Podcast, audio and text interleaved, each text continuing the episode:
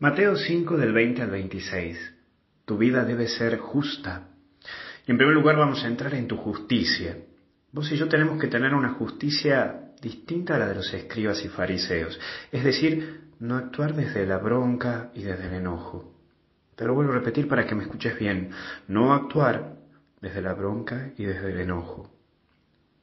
Cuando hay algo que te duele y te moleste, y si actúas en el acto, es muy posible que creas que estás siendo justo, pero es allí donde actúas con pasiones y sentimientos, pero la inteligencia queda de lado. Por eso, es muy posible que luego te arrepientas o te des cuenta que se te pasó la mano.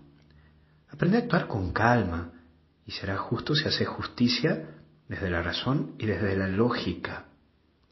Mira, cuando vos te sulfuras y te recontra, recontra calentas, si te doy yo una espada en tus manos, seguramente vas a ir a liquidar a esa persona que te hizo algo, pero es posible también que dañes a aquel que esté cerca. O que simplemente te diga, pará, pará, pará, ¿qué te mete vos? Plum, lo liquidas. Porque cuando uno se enoja, se enoja. En el acto pondrá todos sus justificativos el justificativo que vos quieras. Vas a decir que bueno, que lo tenías que matar por lo que te hizo y que este se ha metido y que justo ha actuado. Entonces la verdad que para qué se mete, entonces también se lo merecía. Pero al calmarte, te darás cuenta de la matanza que hiciste. Te darás cuenta que dejaste un tendal de personas heridas, lastimadas, matadas. Bueno, eso, en vez de ser tu espada, podría ser tu lengua. Entonces cuando te recontra y enojas, empezás a hablar cosas que muchas veces nos corresponden y terminas lastimando e hiriendo a personas que no tenían nada que ver. Pero aparece también la paciencia y como diría la canción, calma. Deja que actúe el tiempo. Ante una situación que te saque de sí, lo primero que tenés que hacer es calmarte, no actúes en el momento, aprender a mirar el todo. Y si estás en una situación engorrosa, andate a otro lado, encerrate en la pieza, no lo sé. Por supuesto que tenés que hacer justicia, no lo niego, pero desde la objetividad y desde la verdad. Todo extremo es malo. Ni actuar para liquidar en el instante a la persona, ni actuar dos años después cuando ya no están los culpables. Aprende a saber el descubrir ese momento que corresponde actuar y ese momento para decir las cosas. Por último, reconciliar. Es un tema difícil. El irritarte te puede traer hasta la enfermedad. Lo que se te propone es la actitud a la vida. No dejes que nadie te mate tus sueños o no te hagas algo que no sos, mucho menos que saquen lo peor de vos.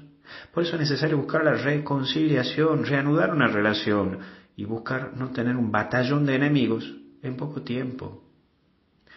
En esta cuaresma aprovechada en aprender a ser más dialogante, más diplomático, buscando una solución a las cosas y manteniendo el espíritu de diálogo. Dialogá, habla. Claro que si no se logra nada y se presenta la situación de una relación tóxica o de un círculo vicioso que no se logra nada, de solo peleas y heridas, entonces lo mejor es no declararle la guerra, sino orar y tomar distancia necesaria. Es como lo que pasa a nivel mundial. Se declara la guerra a dos países, gastan un tendaral de dinero, se complican la vida, matan personas que son inocentes. Cuando termina todo, termina todo en la nada. Capaz que terminan ganando algo, pero a cuestas de mucha gente lastimada, herida y muerta. Lo mismo pasa acá. Cuando vos le declarás la guerra a alguien, mucha gente que no tiene nada que ver termina muerta, herida, lastimada. Porque recuerda que la vida es una sola. Y si te pones a pelear con esa persona, capaz que gastas todas tus fuerzas allí. Y cuando termine esta batalla, si termina, porque hay veces que podés morirte y seguís con esos enemigos, se te habrá pasado la vida. Entonces allí comprenderás que es mejor seguir adelante. Cuida tu oración, cuida tu vida, cuida tu relación con esas personas que te hacen bien y te ayudan a encontrarte con Él. Que Dios te bendiga y te acompañe en el nombre del Padre, del Hijo y del Espíritu Santo. Y hasta el cielo no paramos. Me pongo en tus oraciones.